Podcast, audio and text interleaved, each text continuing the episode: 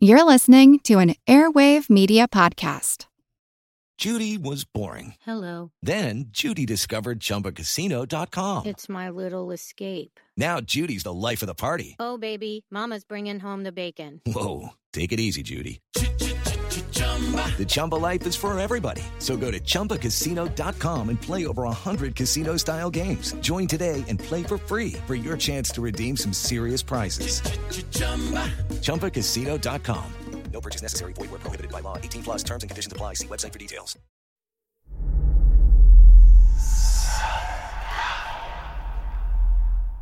Hey, y'all. Spooky season is here. And if you're looking for a show to whet your appetite for a little haunted history, then I'd like to invite you to check out Southern Gothic, a chart topping history podcast that explores some of the most infamous legends, folklore, ghost stories, and hauntings of the American South. We've covered all sorts of stuff from the Bell Witch of Tennessee to the disappearance of the Confederate submarine, the H.L. Hunley, not to mention our deep dives into the local lore of some of America's oldest and most haunted cities, like New Orleans, Charleston, and St. Augustine. So, if you're ready for a little good old fashioned Halloween storytelling with a commitment to quality historical research, then be sure to check out Southern Gothic today. It's available now on all your favorite podcast apps. The Indianapolis Star, that state's biggest newspaper, is heavily covering the story, and a captain in the Gary, Indiana police force, Charles Austin, says the situation is credible. That is incredible. Joining us now from Chicago, Father Michael Maginot, Catholic priest, who has been dealing with the situation. So, Father, I want to keep this fact based what you know, what you saw, what you did. Let's start with the boy. What do you know about him? Actually, I have never met any of the children. The first time I heard about the incident was when, the, just after the boy walked up the wall backwards. It's actually quite unlike anything we've ever seen before. A giant, hairy creature, part ape, part man. In Loch Ness, a 24-mile long bottomless lake in the Highlands of Scotland. It's a creature known as the Loch Ness Monster.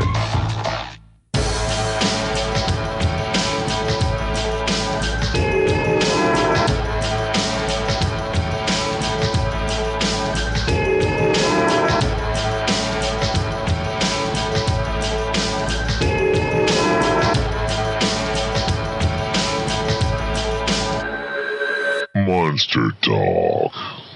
Welcome to Monster Talk, the science show about monsters. I'm your host, Blake Smith. Did demonically possessed children float around and fly through the air in Gary, Indiana? Was there a gate to hell in the basement of a small rental home? You'd sure think so based on a lot of the media coverage. In this episode, Dr. Karen Stollznow, author of Haunting America and God Bless America, joins me to get a skeptical take on this mysterious story.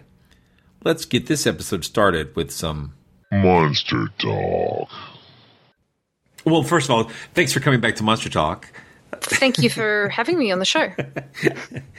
I, have got to say that when I saw this uh, news story about this uh, Gary, Indiana demon case, I knew it was going to blow up big time. My wife sent it to me. I think maybe she got it from the Daily Mail.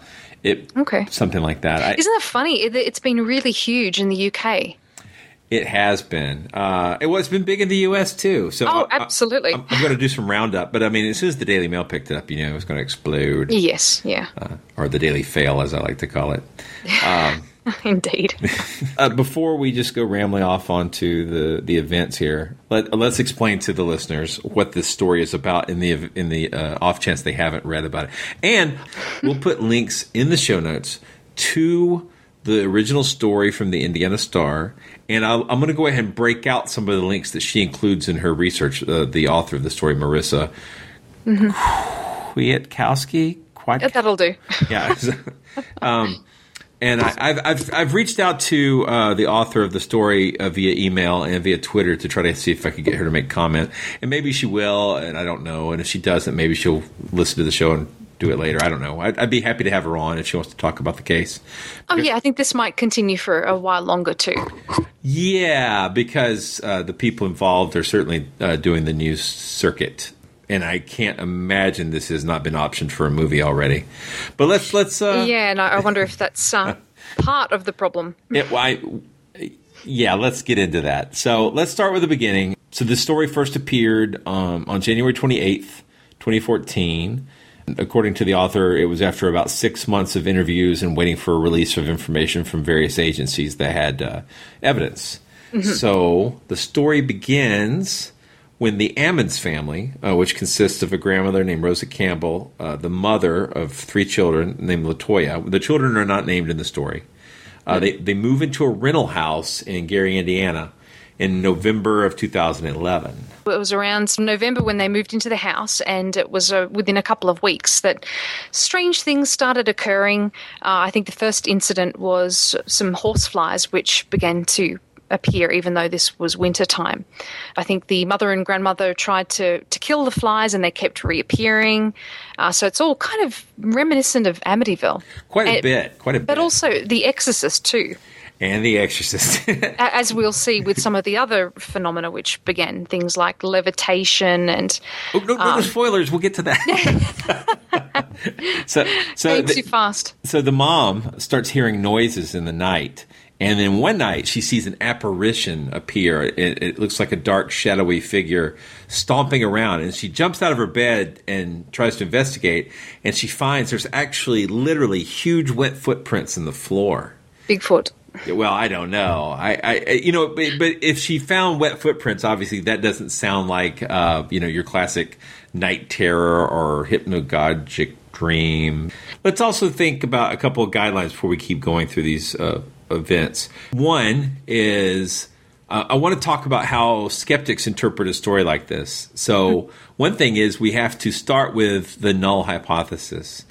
And in this case, although it would not be a very socially friendly thing to do to someone who was actually telling you this story, you have to assume none of it happened and then see what evidence exists to the contrary, I think is one thing. And mm-hmm. the second thing is for each reported phenomena, uh, you need to know again did it happen at all and if it did is there a plausible explanation beyond the supernatural one which i think as the story goes along the supernatural explanation is always the one that's being jumped to Yes, even though, uh, even in the original article, they do have some natural, or possible natural explanations, and those are discarded in favour of the supernatural ones. They're the ones that we keep hearing about. They're the ones that are retold uh, now in other articles and on YouTube.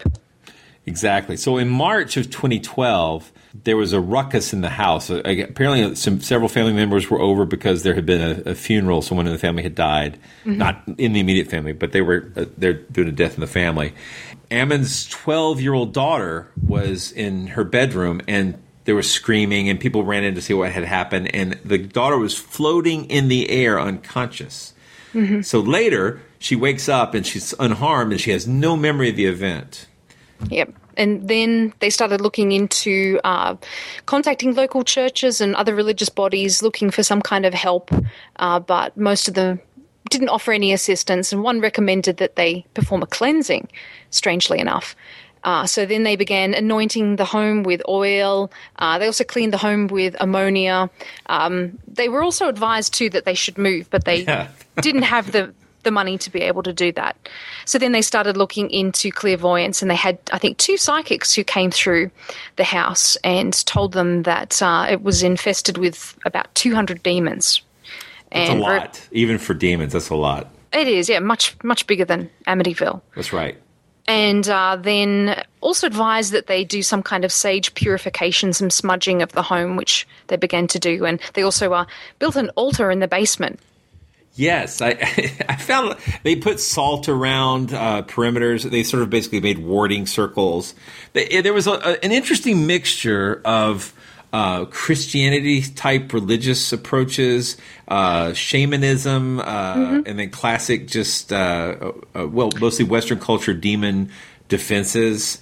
Uh, oh yeah, and if you go through a lot of the articles that are out there, people are claiming that there's Satanism behind it or voodoo behind it. So it's really running the gamut of beliefs and practices. Right, and the, the grandmother apparently was not affected herself by any of these things because she has um, what I've heard some describe as a guardian angel. She says she has some kind of supernatural protection from all this evil.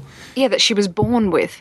so things go really strange because they decide to take the case to their doctor, their family physician, whose name is Dr. Geoffrey Onyeukwu, I believe is how it would be pronounced. Um, and that's that's when it starts to get really weird.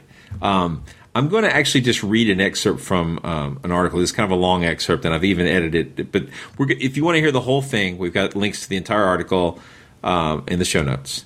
Sorry, Maybe ahead. I should interject at this stage. Uh, he was pretty skeptical, really, about uh, their claims, and uh, so this the the family doctor, and I think in his medical notes, didn't he say that uh, the family, especially the mother, were delusional. Yeah. Yeah, that she was suffering from hallucinations. Uh, so these are quotes directly out of his medical notes that they were suffering from hallucinations, um, that they were having delusions of ghosts in the home, and that they were delusional. Exactly. So uh, yeah, I think he maintained that position. So he, until until uh, he saw the children himself, I guess. So Campbell said that Ammon's son, that's a the grandmother says that the mother's sons cursed Onyeukwu and demonic voices, raging at him. Medical staff said the youngest boy was lifted and thrown into the wall with nobody touching him, according to the Department of Children's Services report.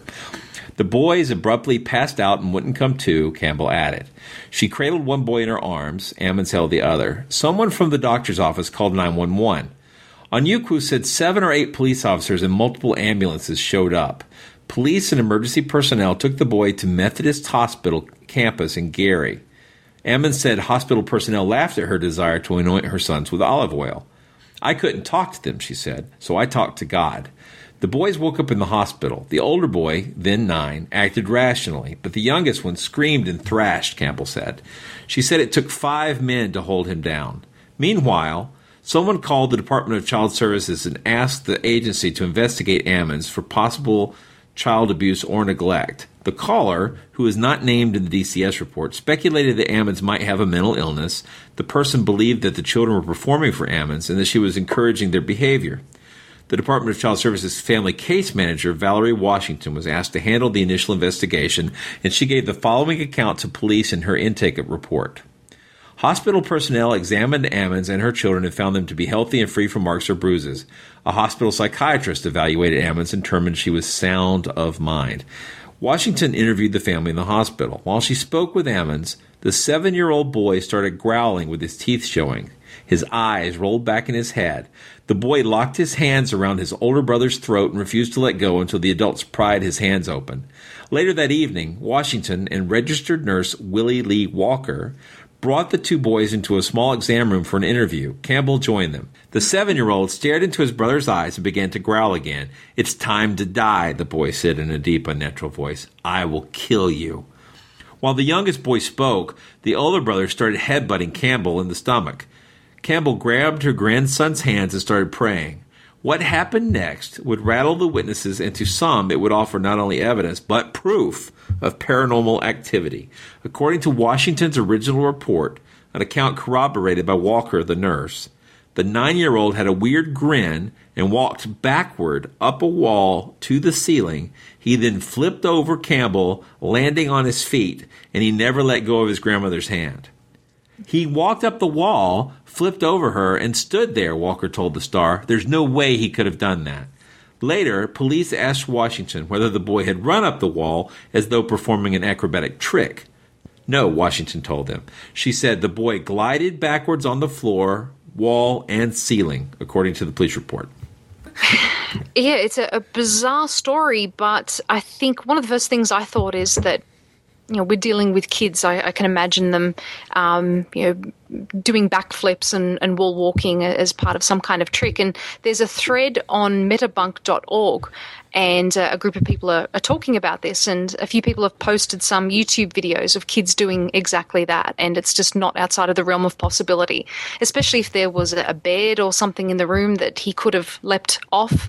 Uh, it's just not uh, not paranormal sounding to me. Well, right. I, I, guess the other thing is we're also dealing with anecdotes. Um, yeah. We're dealing with people remembering things, and if there's anything we've covered on this show, if there's anything I've learned over and over again on doing this show and reading about skeptical literature and how the brain works, memory sucks. That's the technical term for it. I mean, memory is not really as good as people think it is. And these people were primed for experiencing a paranormal event because everyone was claiming there was demonic possession.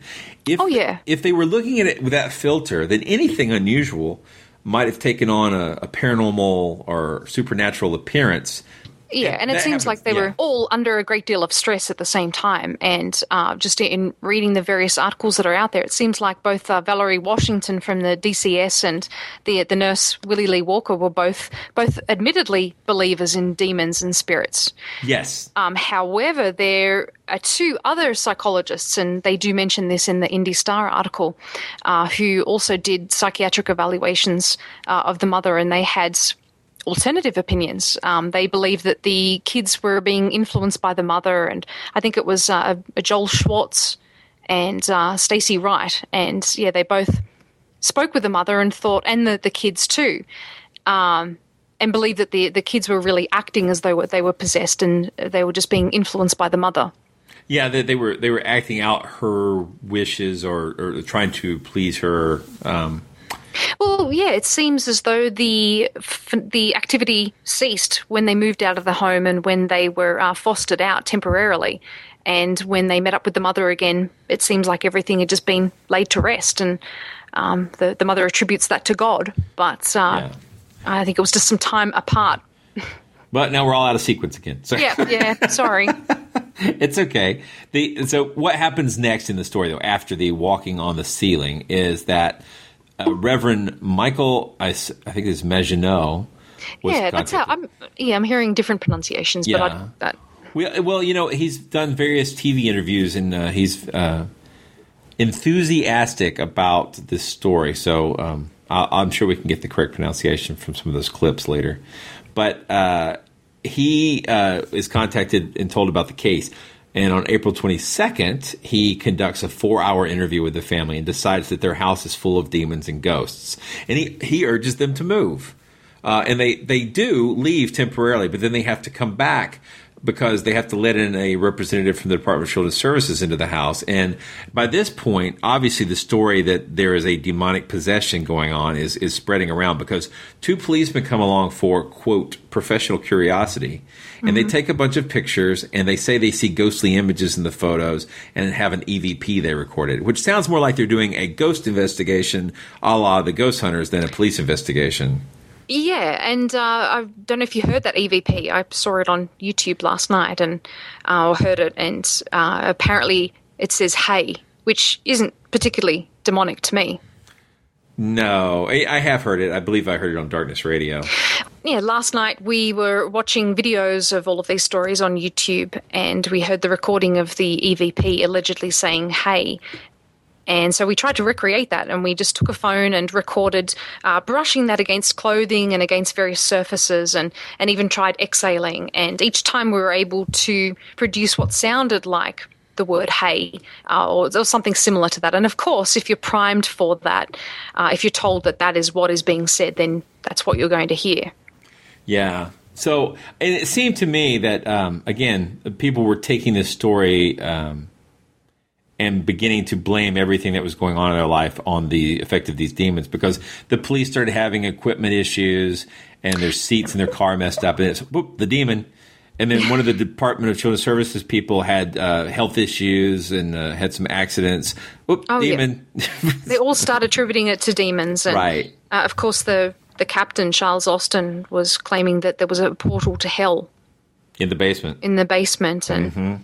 Uh, that's it's interesting. Particularly... That, yeah, I don't again to go way off, but I mean, I, I, would say that none of these claims existed before this family moved in. Uh, so this like it wasn't like there was a long history of the portal to hell causing issues in this property. Yeah, the um, the owner, his name's Charles Reed, and he said that there hadn't been. Uh, I think he'd been. Uh, uh, the owner of the place or the, the landlord for about 30 years, and there hadn't been any problems before this. And certainly when the family left, there weren't any problems afterwards. Yeah. So Maginot uh, believes that it's a demonic case, and I'm going to kind of speed this up again because the the, uh, the this is a long story and it's got lots Yeah, of parts. Mhm. But uh, eventually, he does three exorcisms on the property, and he does the last one in Latin. And this final exorcism is in June of 2012. There's even more complications than that. There's like a backup plan involving putting demons' names in envelopes and burning them, and all kinds of other things. Yeah, which is kind of bringing voodoo into it again. It's got every. This story has everything. yes, everything you could want. So, but Ammons uh, and her uh, and the grandmother Campbell move to Indianapolis, where quote they live without fear. And in November, uh, they got the custody back of their children. And according to the Department of Children's Services records, there are quote no demonic presences or spirits in the home. So, um, and I think a lot of that's contri- attributed to the fact that at least up until this story came out, there was less conversation about demons. I don't know how things are going now because Ammons is on the news, Maginot's on the news, everybody's on the news talking about this demon case. hmm Yeah, I um, I don't know if you saw the interview with Bill O'Reilly with Maginot, and um, he. I hate to agree with him, and also there was an interview with Glenn Beck as well, but both of them thought that the evidence wasn't solid enough to go public It with was the story. interesting, yeah, because Bill O'Reilly is a strong Catholic, and he seemed he seemed very skeptical about the story. But Maginot was, I could only say, ebullient about the story. Yeah, well, because he hadn't actually uh, interviewed the boys or the, the kids at all. He did not see the boy walking along the wall. Uh, he did a, conducted a four hour inter- interview with the mother and the grandmother, and uh, and that was enough to to convince him. Yeah, and then you know everything he saw, he attributed to demons again. Um, so uh, it looks like the media, uh, even though there is some skeptical coverage, there's a lot more, um, let's say, pollinating of the story and spreading of the story than there is Mhm. critical examination of the story.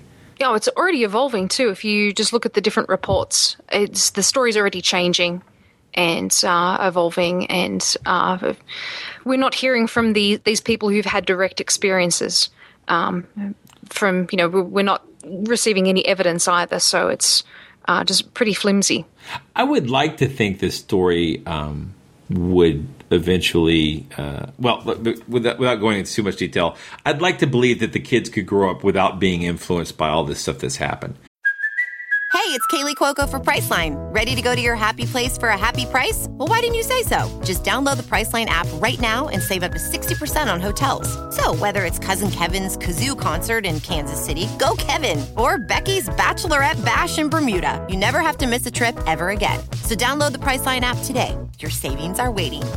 Go to your happy place for a happy price. Go to your happy price, Priceline. It's time for today's Lucky Land horoscope with Victoria Cash. Life's gotten mundane, so shake up the daily routine and be adventurous with a trip to Lucky Land. You know what they say your chance to win starts with a spin. So go to luckylandslots.com to play over 100 social casino style games for free for your chance to redeem some serious prizes. Get lucky today at luckylandslots.com. Available to players in the U.S., excluding Washington and Michigan. No purchase necessary. VGW Group, void where prohibited by law. 18 plus terms and conditions apply. But if you look at the case of the Amityville situation, or, or really all the major demonic possession stories in the media, the kids end up coming up and then later release their own books because there's tons of financial pressure for them to do so. And then you get mm-hmm. the true story from their perspective of what happened. Yeah, and uh, I mean, uh, there's a possibility that there could be some collaboration going on, and they're trying to create another Exorcist or another Amityville. The stories certainly do are very aligned to those cases. Yeah, I would be surprised if there's not a book uh, or a movie or both a book and a movie to come out of this. Oh, now that Zak Oh, Bagans, oh they, now that he's involved and he's purchased the house for over thirty-five thousand dollars, I think uh, they they're definitely going to go and do an investigation there, and uh, he'll have contacts. It'll certainly be coming out in book form and movie form. in a hellhole in the side of a hill, there lived a Baggins. It's Bagans. Is it really Baggins? I'm not too sure. I've heard of different versions. It sounds posh though, doesn't it? It does. It sounds Makes fancy. him sound smart. he looks good. He's very fit. Good for him. this is it's going in the wrong direction. Um, so how does um, uh, so how does a skeptical investigator approach this case? I guess we could both talk about this. I already mentioned I think we should be taking the null hypothesis, um, but again, if these stories are true, uh, and I'm just gonna, gosh, I hate to say this because I, I like to be open minded. I don't believe a child floated in the air. Yeah, well, once again, this is just anecdotal evidence, and these people are all incredibly superstitious. The family, the the cops, obviously the priest. Uh, it's difficult to take their word for it. Yes, it really is, and it's it's like uh, there is a sort of um, uh, an armchair technique of, of skepticism, which is really common, where you say okay, well, that's what they reported, but what would be a natural explanation for that to happen? Like, you know, um, okay, the child didn't really run up the wall; it was a you know parkour move, or you know, they mm-hmm. they they uh, they didn't float; it was an optical illusion, you know. Or, uh, but sometimes, you know, if you go back and look, people reported people flying in the Middle Ages. They they, they didn't fly; it didn't mm, happen. Yogis levitating. like, so, I mean, in this case, I don't even think it's necessary to postulate the child was faking it as much as that there's confabulation and um, fantasy or just outright made up stories. I don't know. We oh, can't oh, yeah. know. We can't know. I think one of the psychologists too had said that uh, it seemed like there was communal reinforcement that was taking Absolutely, place yeah. within the family, with the relatives, uh, and even with the friends. That, right, it, it, exactly. There, and, and I think there was a really strong um, uh, feedback loop of uh, positive enforcement. For, well, I, yeah. I think the psychologist also said that the stories changed. So when the, the kids were interviewed, they just kept changing their stories, and that's yes, they did say that was very interesting. And another thing that should uh, we should call into to question. Yeah. So so I, at first I was hesitant to even cover this story because I read the story and I saw anecdote, anecdote, anecdote. You know, there's really very little evidence. Um, mm. So what can we say about it except, hey, it's an interesting story, but um, where's the proof, right? Uh, yeah. I think it's very worthy, though, to look at the claims and to, even if we're just uh, trying to surmise, to come up with possible explanations for these claims. And then we've got something like the uh, image of that alleged ghost in yes. the window. Yes, that's, and, that's an interesting photo. We can, I believe, we can link to that photo in the in the show notes as well, and it's definitely yes, to the article that you gave me the link to.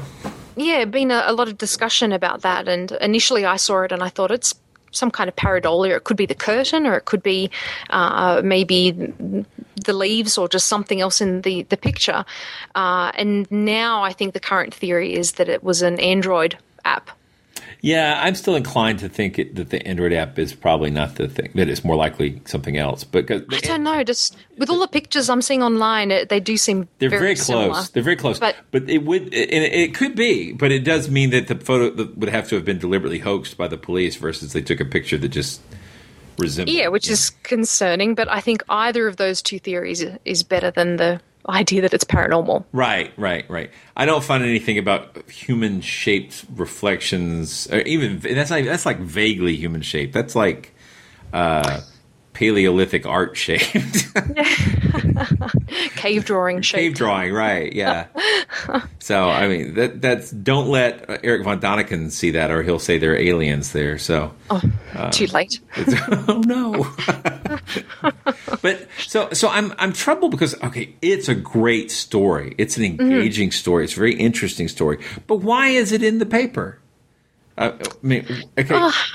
I say that because if if I said with all sincerity that I have superpowers and that I can fly. Um, mm-hmm. You know, but uh, a, a, villain hit me with a ray. It took my powers away, so I can't fly now. But I have witnesses who saw me flying around and solving, you know, crimes and stuff. Yeah. Well, would, they, would they put that in the paper? No, I think that this has been in some ways uh, just carefully coifed, and uh, I think it, this this has taken place over the the course of years. It's not something that's just cropped up, and I think one of the the main uh, reasons that people are believing the stories uh, is all of these supposed credible sources that uh, and these credible eyewitnesses that were there and who are coming forward now uh, more and more to to talk about what they've they've seen.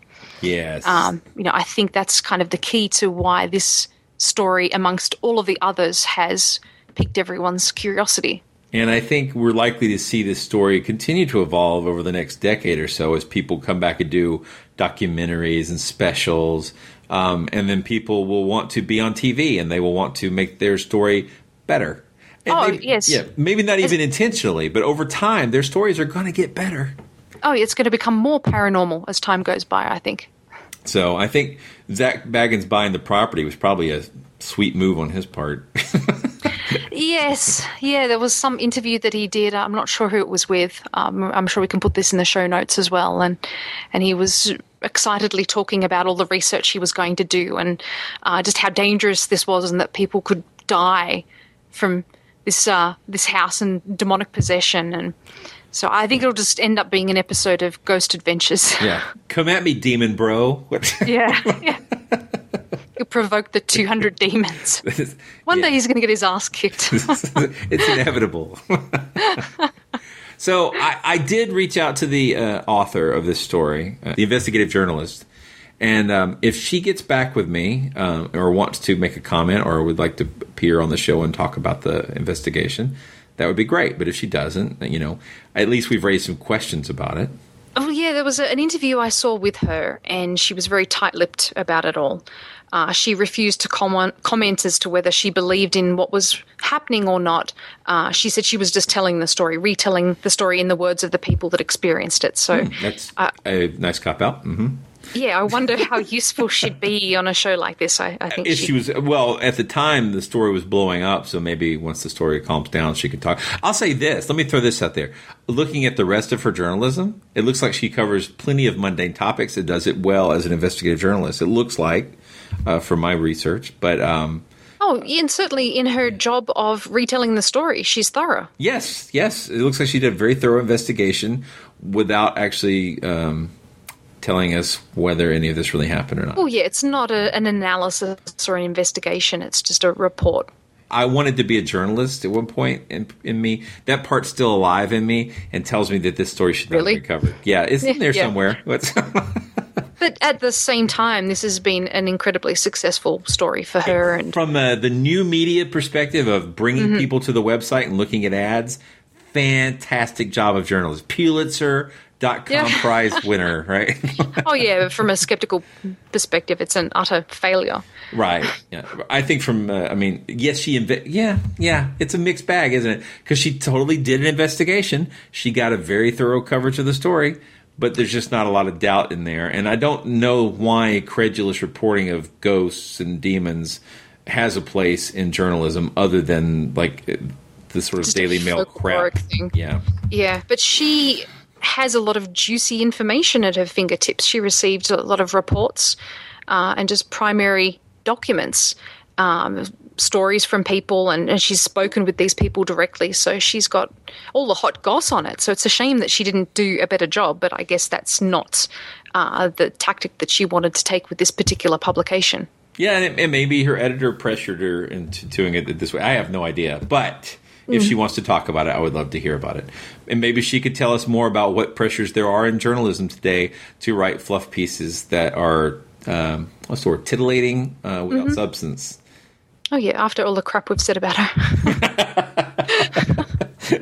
I'm sure she's. I would love to have her on. Uh, yeah, but isn't that Mm. fair? I was like, it's titillating without real substance. I mean, I mean, it's got. Oh, Absolutely. I mean, the, there are little bits of uh, grains of truth there that you can see, uh, but there is so much emphasis that's placed on the, these personal experiences. Yeah, I, I do worry. I mean, I hope that the kids are okay. I just don't know. I don't like their chances. I mean, they've been socialized into this superstitious upbringing from an early age. It's brainwashed and, and indoctrinated into them.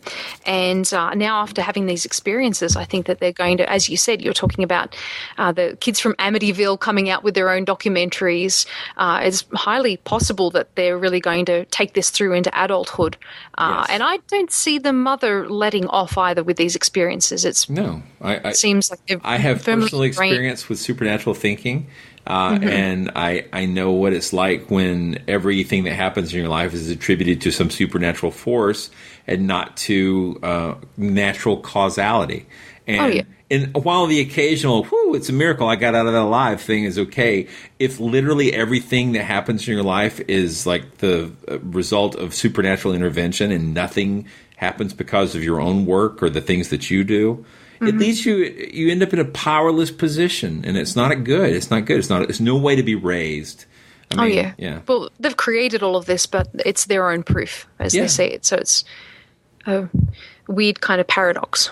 It's a weird and fearful way to live, and I, I, I I'm sorry to hear about it. Yeah, yeah. I, I, just wonder what damage it will cause with them in future, but uh, I, I think it will stick with them. Yeah. Well, if it makes them rich, maybe they'll at least be better off financially. Yeah. and all the damage that's done for other families. I mean, if if if if, uh, if I've learned anything from Hollywood, is being rich makes everything okay. yeah, yeah. it's terrible. you haven't learnt your lesson. oh my god! If you have more stuff that you've prepared, I don't want to make you waste it. So if you want to talk about anything in particular, found some of the aspects of the the exorcism were interesting. Um, where Latoya was apparently convulsing when Latin was being spoken, and mm-hmm uh, and when she was touched by a crucifix, and so it, it seems like wouldn't it be awesome to do the like another exorcism, and then when you're speaking Latin, just speak complete nonsense or like very silly stuff, and see how yeah be, yeah. Oh, be- well, he he might have been for all we know. I mean, how do we know that it, that it was really Latin? But that seemed to be her cue. I think yeah. she was really role playing there, and uh, without having seen the exorcism myself, just hearing what uh, the the priest had to say, it just sounds like she heard a language oh. that she couldn't recognize and, and yeah, thought it the, was magical and, and then started totally. acting. I, to me, it seemed like the priest was setting up a total scenario, just like some other demonic exorcist we know. Which one? Bob Larson, where it's all a role playing thing, and where you know you're prepped ahead of time for how to behave. She's clearly culturally aware of what a demonic possession and exorcism are supposed to look like. Yeah, well, he feeds into that, and then comes in and performs this exorcism. She acts out this scenario, and then he gives a very like it gets stronger and stronger, and he gives her like this big Latin speaking finale, and then mm-hmm. she moves moves away and is cleansed of the demons, and everybody's happy. And uh, in one sense, I'm like, okay, if that works and she's happy, yay, you know. But on the mm-hmm. other, again, with all the reinforcement by the media and all this coverage, it can't be something that's going to really stay out of her life. Uh, yeah, well, I would agree. And I'd also say that I'd also add that with some of the behaviors that the kids were showing, uh, they were cursing in demonic voices and uh, growling and their eyes rolling back into their heads. It seems to me like there was some kind of role playing there, some kind of priming. And I, I wonder if not only were they being influenced by the mother, but possibly they were being influenced by movies. Possibly, yeah. I don't. That, it would be interesting to see what films they had around. Although, well, yeah, I'd like to know exactly what religion they are too. And you mentioned to me earlier that uh, they were taken to a Methodist church, uh, sorry, Methodist uh, hospital, and of course they dealt with a Catholic uh, priest. But uh, I'm I'm just wondering if they might not be influenced by uh, maybe a deliverance minister. Yeah, it could be. It's a good question. I don't. Yeah, just just the weird blend of smudging and seeing a clairvoyant. I mean, that just has aspects, I think, of deliverance. Of course, that's not accepted by Catholic priests as a rule. And, you know, I, I even wonder if the priest went about uh, doing this properly because it seems like he didn't really have permission from his bishop. Um, normally, these people, before they would undergo any kind of exorcism, they'd be exposed to psychiatric evaluations via the church, and it just seems like this was happened pretty quickly yeah. without the, the usual channels being followed? Yeah, um, it does, and that's a really good question. And uh, unfortunately, I don't know the answer. I don't know if uh, Reverend Maginot would be interested in talking to us or not. Probably, yeah. I think. Speaking of which, if you go to YouTube too and you start looking at um, videos that are appearing, there are lots of people just doing drive-bys and going and recording EVPs outside of the house. And good grief! Um, they're getting some interesting stuff, some interesting EVPs like I'm Scared was one of them, uh, Prison, and Don't Know, and Whore, and Pretty. So that's all compelling. It's like stuff. they're talking to my mom. I wish she wouldn't call me those things. Except for pretty. That's okay. Yeah. yeah. EVPs. We should do a whole episode on EVPs. I would love to do that. Absolutely. I say the word with disdain.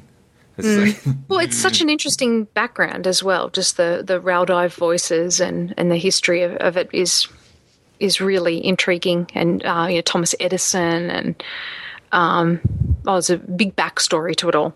Thomas Edison waxing philosophical. Um, I would say that EVPs are um, not compelling evidence uh, for skeptics for a lot of reasons. Oh no! And I think even with some of the EVPs that the the cops were recording, uh, there was some uh, argument as to what was being said. So people, Of course, right. were hearing different things because, uh, of course, it is subjective. It's very subjective. Um, and you know, if you ever listen to EVPs on like uh, paranormal radio shows, they almost always, uh, in my opinion, ruin the EVP by telling you ahead of time what you're about to hear, which totally sets your brain up to interpret what you hear to be what they say. Oh yeah, and then even if you're given alter, alternative uh, explanations for what it could be, you can hear that as well. It's weird. It's weird because that's how brains work. They try to Mhm. match patterns, and there can be more than one match. Oh yeah, I've seen ghost hunters argue uh, at conferences over what they've heard, and it's just a perfect example of how subjective it is. Thank you for joining me on Monster Talk to talk about this weird case. Oh, thank you, Blake. It's uh, certainly an interesting one, and I'm going to be curious to continue following it and see what happens. Hey, um, is uh, there a good book people could um, look at about ghosts um, that you'd like to talk about or recommend? Uh, uh, yes, there's a, a fantastic book. It's called Haunting America. Really? Uh, yes, and I might have to write about this Gary Indiana uh, demon story one day for another chapter of, in maybe a sequel of this book. Um, and if you want to read more about exorcisms and demonic possession and voodoo and Satanism, there's a, another great book that people should check out called God Bless America. The- Right. Both of those are great books. The same, the same incredible author. Happens to be me. so I really enjoyed Haunting America. Um, I, I learned some Thank things, you. which I mean, I, I'm always excited. I whenever, learned some things because I tell you what, when I initially wrote the book, uh, I wrote the the various chapters, I went back and did more research and just after a couple of years a lot more information had come to light. And uh, i will admit that sometimes i was wrong with some of the things i said and uh, just knowing that uh, there's there's more to the story i was able to really um, just explain a lot more things and uh, really just get to the, the bottom of these stories and uh, and solve them. and well done, and well done. I, I, I, I apologize for saying I learned some things. My wife would kick me and say you're arrogant, but I mean I really have read a lot of books about this topic, and I was excited to get new material. So I think good on you. Oh, me too. You know, it was just amazing uh, to to just find this new evidence for each story. And uh, there were times where I was stumped, and I thought maybe I should drop this one because I just can't explain it. And then uh, I'd find that bit of evidence that would explain a lot of things. And it was a lot of fun to do. All right, thanks again. Monster Dog. I'm Blake Smith, and you've been listening to Monster Talk, the science show about monsters. In this episode, Dr. Karen Stollznow and I discussed the Gary, Indiana demon case. Links to many elements of this story are in the show notes at monstertalk.org and skeptic.com. I did contact the hospital involved, and they declined to comment for privacy reasons. I also reached out to the author of the story, and she was not available for an interview prior to the time of this episode recording, but she is invited to be interviewed in the future if her interest and schedule allow. In November 2011, a Virginia man killed his daughter in an attempted exorcism. On January 18, 2014, a Maryland mother killed two of her children in an attempted exorcism. If you search the world news for stories of exorcisms that lead to death, you'll find many cases, many of them happening now in the 21st century, where people are being killed or maimed because of this primitive, ignorant, and unsubstantiated belief that magical, invisible creatures are controlling a family member. Isn't it time for people to learn some critical thinking skills? Isn't it possible that in a world abounding with knowledge, we could also get a little wisdom? Monster Talk is an official podcast of Skeptic Magazine. The views expressed on this show are those of the host and my guests and do not represent the opinions of Skeptic Magazine or the Skeptic Society. Do you need a vacation from grim topics like the one we covered in today's episode? I know I do. Here's an idea. Why not join up for the first ever Monster Talk cruise? We're going to take one of our most popular guests, archaeologist Kenny Feder, to Atlantis. No, seriously. There will be lectures about ancient aliens, the mysteries of Atlantis, and many entertainments. Plus, you'll get to enjoy the luxury of the largest cruise ship in the world. Details on how you can join us for this amazing trip will be made available after March 5th. I've worked very hard to make this an affordable excursion, and I hope you're able to join us for what I expect to be a truly amazing journey. Please follow me at Twitter. I'm Dr. Atlantis. And join our Facebook group where we discuss monster stories, movies, and media with other enthusiasts and listeners. Monster Talk theme music is by Peach Stealing Monkeys, and thank you for listening.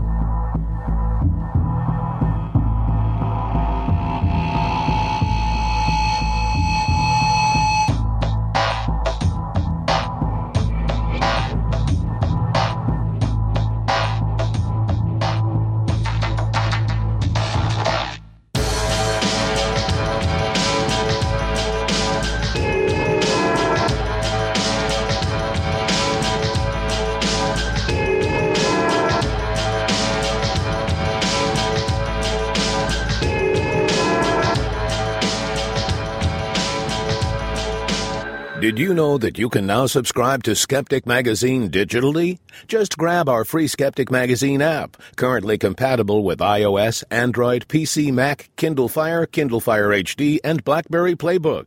Head over to skeptic.com slash magazine slash app to find out more and download more of your favorite skeptic content. Matthew and I tried to recreate it last night, and uh, so we just did a recording of brushing a phone against uh, clothing. Um, I thought I heard something just now. Was that a demon? uh, a demon in a phone, yes. Hmm.